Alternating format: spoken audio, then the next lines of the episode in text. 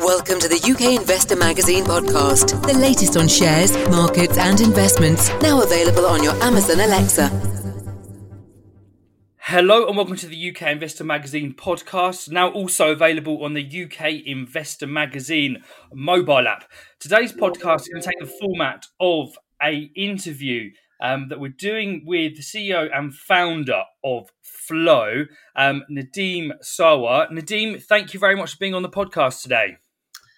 Thanks very much, uh, Jonathan, for the uh, the opportunity to have a chat today. Um, really looking forward to.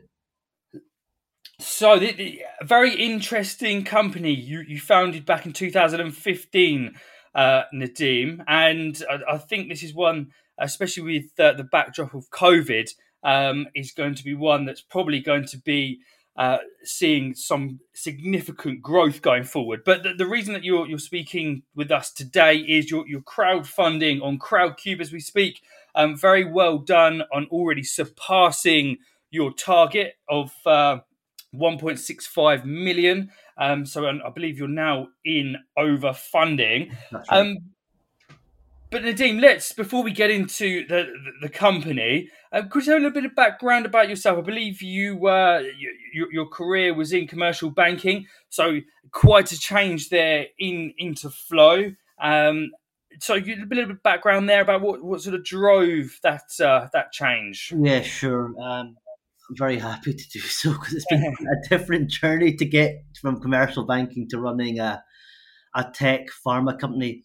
So, um, quick background on me. Um, I I grew up in the north of Scotland. Mum and dad were were, were shopkeepers. Um, just retired. Um, I went to to Glasgow University and. Um, I then joined um, uh, the banks after I graduated, which seemed like a good career choice um, before the, the financial crash. Um, so I joined the RBS, which is now NatWest, um, and then I went and joined HSBC. And I, had a good career in commercial banking, and I, I learned a lot about business, working with some some top entrepreneurs a, along the way, helping them with their own journeys. Um, I was about 32 at the time. It was 2014. I was very, very bored of banking at that point, and I had an opportunity to join something called the uh, the Saltire Fellowship, which was run by an organisation called Entrepreneurial Scotland. Um, so they whisk you away to the United States and they and they give you like a fast track MBA course. So I ended up going out to Babson College near Boston in the United States, which was a really fantastic experience and actually where I met, you know, Adam Hunter who works with me at, at Flow, who's our chief commercial officer. Um, while I was out there, uh, I was quite fascinated by some of the digital health startups that I was coming across. Um, and the simple reason for that is I'm a diabetic um, and I understand how difficult it is to go and get medicine and actually to be kind of psychologically involved in the whole medication process. So I was quite fascinated by some of these startups. One of them was PillPack, which was acquired by Amazon in the US um, last year and they had three things in common, which are in common with my own company, Flow, which they all focused on on really, really great software engineering. So they were kind of disrupting quite a, a stale industry in pharmacy with with great kind of engineering and technology. They all used great design, so it was all about beautiful kind of technology products that were easy to use. So taking that kind of mentality, I suppose the Apple mentality, um, and, and fundamentally, the last point where they, it was a bit great customer experience because again, like my own company Flow, we're we're an, an insurgent against very very large competitors, so you have to kind of have that superior customer service element to kind of make it all work. Fantastic. So, just could you be able to give us a, a very brief elevator pitch as, as, such a few sentences about what what flows we obviously touched on there is technology and it's yeah. operating in, in the medical field but uh, you know in, in a summary what does flow do flow is a digital on-demand pharmacy which allows you to order and manage your repeat or acute prescriptions as one off prescriptions anywhere and anytime you want them. So, a good example is I would probably describe us, and I hate this example, as, as like the Deliveroo of pharmacy. So, we control three elements. We control all the technology, so front facing applications and the back end operating system that runs our pharmacies. We own every pharmacy that we operate. So I can talk a little bit more about that later. And then we control our logistics. So effectively, if, if a patient order uh, orders through Flow their, their prescription, we typically can deliver their prescription dispensed um, within a couple of hours. Okay, fantastic. So, as you mentioned there, we're going to get into the business model in more detail uh, mm-hmm. a bit later on. But b- before we do that, just for some context for, for listeners, what what does the size of this market look like in in, in the UK, and um, you know what's driving the demand for, for flow service? Okay, so uh, it's it's pretty simple, right? At the moment, there's about 36 million people, patients in England and this is not the UK, we're talking about England only because the, the devolved markets have separate markets that have a, a prescription requirement.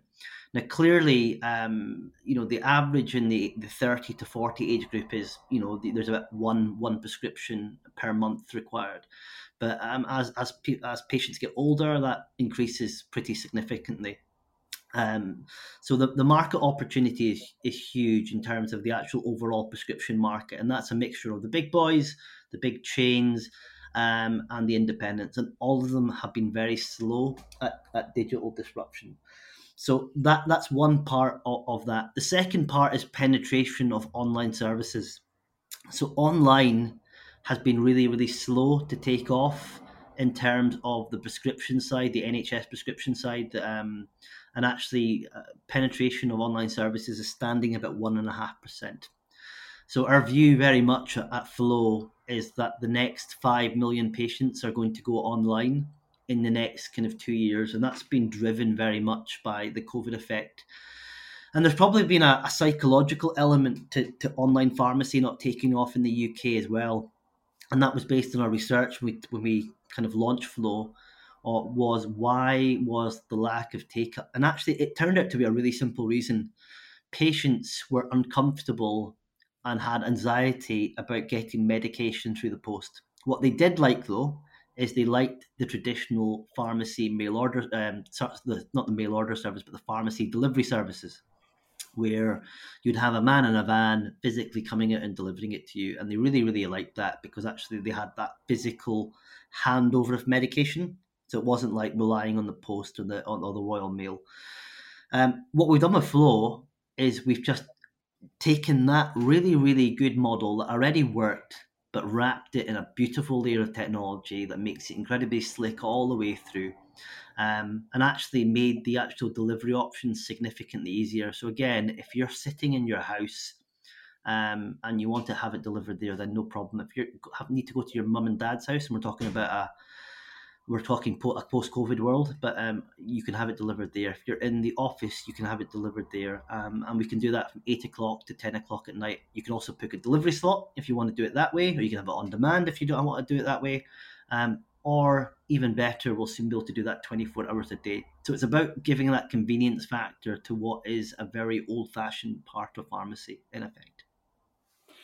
Indeed, lovely. So I'm just sort of looking here um, at, at, the Crowdcube uh, page as we speak here. I'm, I'm, particularly interested about the, the business model, Nadeem, and how you fit in to the existing infrastructure of the NHS and, and the private healthcare market, yep. and what your and what your revenue generation model looks like uh, within those two parties. Yeah, sure. I can explain that. So the way we make money, we make money like any other um, this is on the NHS side of the business. We make money like any other NHS contracted pharmacy.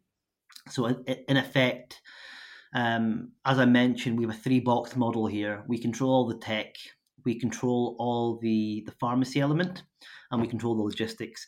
The pharmacy bit in the middle is where we create the, the pounds of revenue. So, we get paid by the NHS and for an NHS prescription um, for every prescription we dispense. And actually, the prescription charge that we collect on behalf of the NHS is just a contribution charge. Um, I think a lot of people don't understand that when they pick up a prescription from the chemist, actually that prescription could be worth hundreds and hundreds of pounds. But if they're having to pay a prescription charge, all it is is a, a flat charge, a kind of contribution that we collect on behalf of the NHS. So we we make money that way. Um, and you know, and at the moment we are not charging for our delivery um, on demand or mail order, but I think we will end up charging quite a small delivery charge, like a food style delivery charge for on demand delivery because of the convenience. But at the moment, we're quite happy to try and build the customer base. In terms of the private side, Flow actually operates uh, an infrastructure business called FlowRx. So if you think about what Flow is, Flow effectively is an infrastructure business in the sense that we built a technology platform, a pharmacy platform, and we've built the uh, logistics platform to get medication really quickly to a patient. We figured out that that technology platform was running the Flow brand, which is our own brand, but wouldn't it be a great opportunity to allow other healthcare providers using um, APIs access to our infrastructure as if it was their own? So that's actually been really successful. It's a big part of our business now. Um, and actually, we do all of Babylon Health. So, Babylon, the unicorn business that does telemedicine here in the UK, we do all of their pharmacy delivery. So, they plug into Flow's systems and treat Flow systems as if it, it was their own, um, allowing their patients to have full visibility on their prescription experience and for Babylon to control it as if it was their own. So, that Flow RX model is is going really really well, and we think there's a massive opportunity for other healthcare providers to piggyback on top of our, our of our infrastructure. The other part of this is that um, there's a lot of startups out there which are really innovative, but the barrier to entry for them is they don't want to do the pharmacy bit, but they need to do it, and that's a barrier to entry. So we've become the, the, the pharmacy of choice for startups. Um, so there's a lot of young companies that are doing very interesting things in the digital health space, and you know, and, and the wider space where they come to Flow now for access to our API and resultantly the pharmacy services that we can offer. Fantastic. So you have touched on there on on what could be considered competitors, and that's something that I'd like to, to know a little bit more about. But it sounds like with your technology platform, Nadeem, that, that your competitors could, in in some respect, also become your, your client. Is, is that the case? Yeah, I, I, I would think that the way I look at the future of pharmacy is really simple. Um, we have too many community pharmacies on the high street as it stands, according to government policy. So that that's not me saying that; that's government policy saying that. So I think the the direction of travel is COVID or not no COVID is that we'll probably end up with a much slimmer pharmacy network. And I, when I say slimmer, it's about reducing pharmacy clusters. So there's no point having six pharmacies in the same high street. What you want is nice kind of unilateral coverage, which covers all the areas that need to be covered. Um, the infrastructure model that we're building with FlowRx, um, my view is that what we're actually really doing with Flow, as we scale the business, we're scaling on a city by city basis.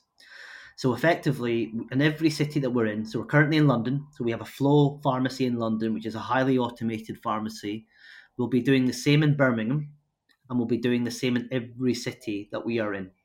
Um, that infrastructure, then, the technology platform, kind of overlays and runs on top of that pharmacy network, um, allowing other high street community pharmacies access to that. Um, will be important in the future because I believe the, the, the, the future of bricks and mortar pharmacies are that they will be doing services and taking pressure off the GP network in the future. Now we're talking 2030. That's what I believe the world is going to look like.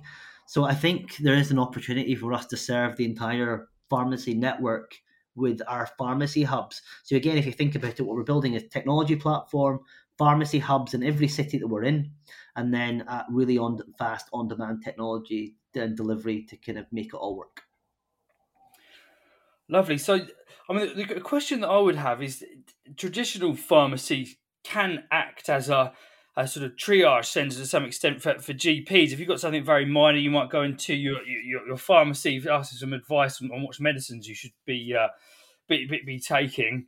Um, how how would flow sort of fit into that sort of scenario, and, and what would sort of maintain uh, a standard of care with, with people using flow? Okay, so telemedicine is nothing new. Flow is a telemedicine provider as well, in the sense that we are trying to provide the best of digital healthcare um, with a really, really convenient, fast uh, delivery option and technology underpinning that. Okay, um, we build relationships with all our patients. They know us, we know them, and that's a long term relationship because ultimately we have a nice repeating revenue stream from that patient for a long time. I mean, on a repeat prescription, we should have that nice repeating revenue stream month after month after month. Um, so we have that relationship piece that's really important.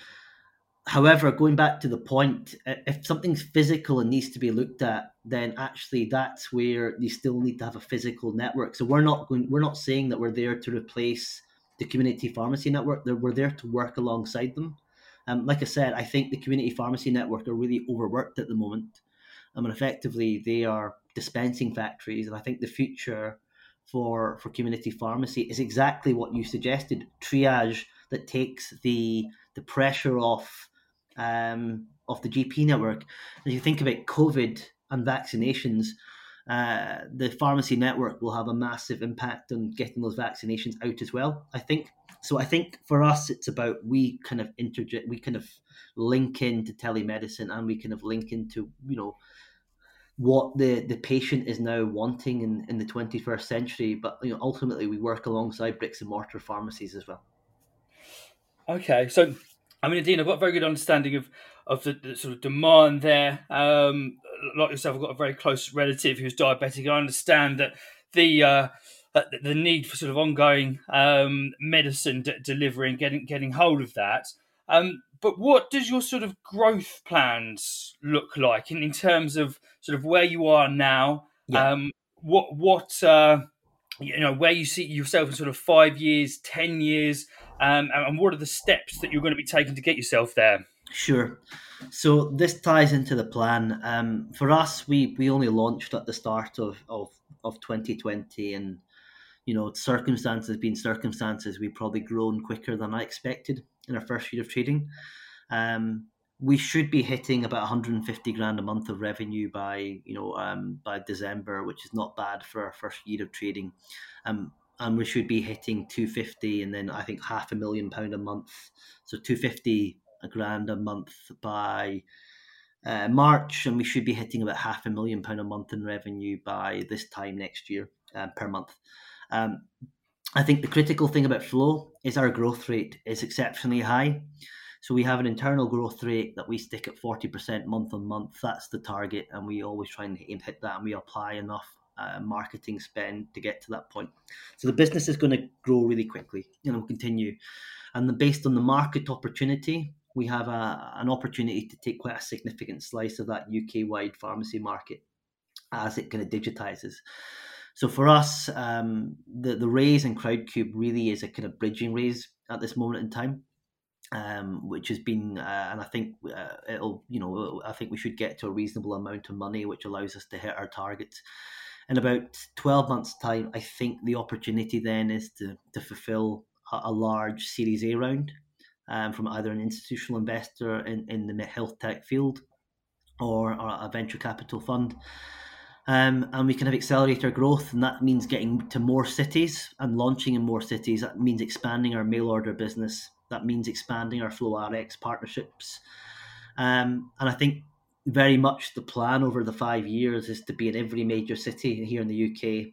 The cities that we don't want to cover, the towns we don't want to cover, we'll link in with traditional community pharmacies. Um, we haven't done that so far because we're quite obsessed with customer experience and controlling everything ourselves. But I think there'll be certain locations where it makes no economic sense for us to do that.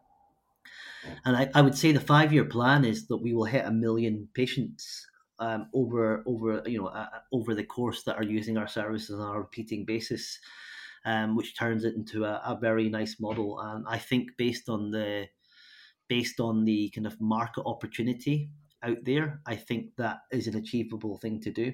Now, uh, we have some pretty significant competitors with deep pockets, but then we're growing really quickly as a business, and I think we're we have better technology, and um, we have better design, and we have better service. So I think we can compete, but we will need capital to do that. Hence our kind of um, fundraising plans at this moment in stage. I, I do want to move more into to the fundraising, but just before I do that, for as a way of comparison, you you mentioned there a target of a million um, customers. What would that look like in terms of a comparison with some of your major competitors at the moment? Do you have any sort of uh, information on, on how many customers they they would have at the, this point? I, I, I don't, um, but at this moment in time, it, that would still be a significantly smaller business than the likes of of, of, of the nationals here. So uh, about a million patients is a, is is a large large pharmacy business, but it's still significantly smaller than a lot of the of, of the national competitors. Um, but I think you know perhaps we could grow a lot quicker than that. Perhaps we can grow a lot slower than that. But that's the aspirational target. Um, and you know, typically a patient for us is making us about fifty pounds a month in revenue. So if you if you do the calculation, a million patients uh, and and typically averaging fifty pound a month in revenue, you can do your own mathematics in that, and in terms of where you get to in terms of um, in terms of annual revenue. Indeed. So, so when you do reach that that target, there will still be plenty of room to to, to grow within the market and yeah. And there's opportunities as well. You almost need to think about this is where um, I would almost cons- compare this to things like food delivery or uh, you know, and, other countries, right? So what you've seen is you've got guys like Delivery Hero who built a, a, a great business in Germany initially and then scaled Europe and have then bought a number of competitors across the globe. Um, Flow is Flow is quite unique. Um, uh, Flow is, is pretty unique here in the UK. We're the, the UK's first on-demand pharmacy, right? I expect us competitors to happen. That that's not an issue. Um, but I, I also see a number of competitors like us globally popping up. Um, so I think there's the opportunity to consolidate that market, and, and I really do think that bricks and mortar, mortar pharmacies have the same problems as retail now. They're lumbered with a legacy um, operating model, which if you were to start from scratch, you would never start the model as that today. Um, so I think there's a massive opportunity to grow. Um, and also, I think COVID and everything else has just accelerated the kind of long term effects of where we were going anyway. Fantastic. So, let, us move now on to, to the crowdfunding round in more detail, Nadeem. So, so first of all, um, we do speak to a lot of companies that, that are raising um, funds through through Crowdcube and, and Seedrs, um, but you, but yours is is one that's um, I wouldn't say it's too unusual, but it, it's not the, the route that most companies go down. And, and, you're doing a convertible round as opposed to straight up equity. What was the thinking behind that? Sure. So there's a couple of reasons for that. Um, number one, I think it's really hard to apply a valuation to our business at this moment in time. I think um, based on where the numbers were, the business is growing so quickly that I think it would have been an argument with any potential investor to um, to uh, attribute that valuation. So you're almost kicking the can down the road. Um, so our convertible loan note is giving a discount on the next round of funding, a 20% discount and an 8% uh, interest rate rolling up on that investment until it converts into shares. Now, the downside to convertible is it is not EIS compatible, which I get is a difficult one for a lot of retail investors. So that that's point one. Point two was that we did take part in the future fund. Um, so the future fund structure was a convertible loan note. So we've used this, and actually we did that earlier um, in the cycle, and then we decided that we wanted to raise more funds to help us get to that Series A a little bit later in the cycle for us. So the the, the future fund is future funds terms were to use a convertible loan note, and we've used the same structure as as they suggested. Okay, fantastic. So, I mean, investors looking at Flow as a potential opportunity would be keen to know specifically what the funds would be spent to. Do you, do you sort of have an outline of, of the allocation of funds and what they, yeah. where, uh, where they go? Yeah, sure. So, what we're doing with the money at Flow is we are still at the cash burn stage. So, we have a, a reasonably sized engineering team that is still building products and technology and services. So, um, yes, our revenue is scaling up really, really quickly um, and I, I think if we were to exclude marketing spend out, we'd actually break even at the end of year two. Um, but what, what we really want to do with the, funds at this moment in time is to expand. So we have this really, really uh, large market opportunity in London where we started out doing on demand delivery. Um, we haven't scratched the surface. Um, and uh, I think there's the opportunity to do that across the UK. So the funds will really be used for the scale up plan, um, which is Birmingham and Manchester next. Okay, um, and, finally, just to just to finish things off, uh, Nadeem. Of course, you know investors in a straight up equity round would be asking lots of questions with with uh, about a, an, an exit. Um, but what would that look like? Because obviously it's slightly different here with the convertible, and there's certain discounts on further rounds. But what what's your sort of longer term exit strategy for, for investors in this round and indeed in uh, in future rounds? Okay, so the, the, the, the chat is here that the convertible loan note will convert into equity at that next funding round, but with a discount. So the you know the convertible loan note is going to turn into straight up equity in the next uh, investment round that we have. Um, I think critically, the the main thing for us going forward is the exit plan here is that we want to build a significant and large business. Um, and actually, um, we have a five year plan to do that. I fully expect trade buyers to try and attempt to buy us now. We've already had some trade buyers knocking on our door asking if we're for sale. We're not at this stage. We haven't built any value yet. But I think for us, it's a five year plan, and I fully expect one of the larger pharma companies, be it at the drug manufacturing side or the uh, retail pharmacy businesses, to come and make an offer over that five year period. And actually, fundamentally, if we had the opportunity, I think it'd be great to list this business. I think there's too many young companies that sell to larger competitors. And actually, I think I'd love for Flow to buy competitors. I'd love for Flow to kind of consolidate its opportunity in the on-demand pharmacy space, which is very new, but which I think is where the future of the world is going. Um, and I think you know if I had the opportunity, that a listing of the business would be where we'd want to take it in five years from now. That's great, N- Nadeem. Thank you very much for joining us on, on the podcast today, and uh, and all the best with, with the rest of the the crowdfunding rounds. Okay, great. Thank you very much. It was really, really good to talk to you today, Jonathan, and um, uh, we'll speak soon. Yes, indeed. I think it's a very interesting story, and, and we'll be sure to provide some updates to, to listeners as we as we go forward. So, just as a note for for everybody that's listening, we're going to have links in the notes to this podcast, which will take you through to the CrowdCube page. And if you're a subscriber to UK Investor Magazine newsletters, there will be a series of, of newsletters uh, containing more information about the uh, the crowdfunding round coming out in the uh, in the next week or so. So once once again, Nadeem, thank you much for being here today. No, thanks again, Jonathan. And just can I just add, if, if if any potential investors would like to get in touch with me and talk to me personally, I'm very happy to do that. I'm always happy to give some time to kind of talk through the plans because it's quite a complex model and quite a complex kind of um, part of, of, of healthcare which we work in. So I, I get where it can need a bit more explanation. So thanks again. I really appreciated the chance to talk today.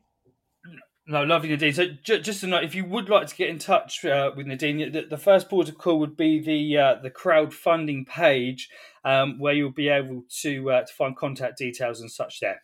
Um, so Nadeem, thank you very much. No worries. Take care. Have a nice day. See you soon. Thank you. Bye bye. Bye bye. We hope you enjoyed listening to the UK Investor Magazine podcast. Please do share the podcast, and we really value any reviews and comments you leave us in your chosen podcast player. The views presented by the hosts and guests of the UK Investor Magazine podcast are in no way investment advice, and please remember all investment involves risk.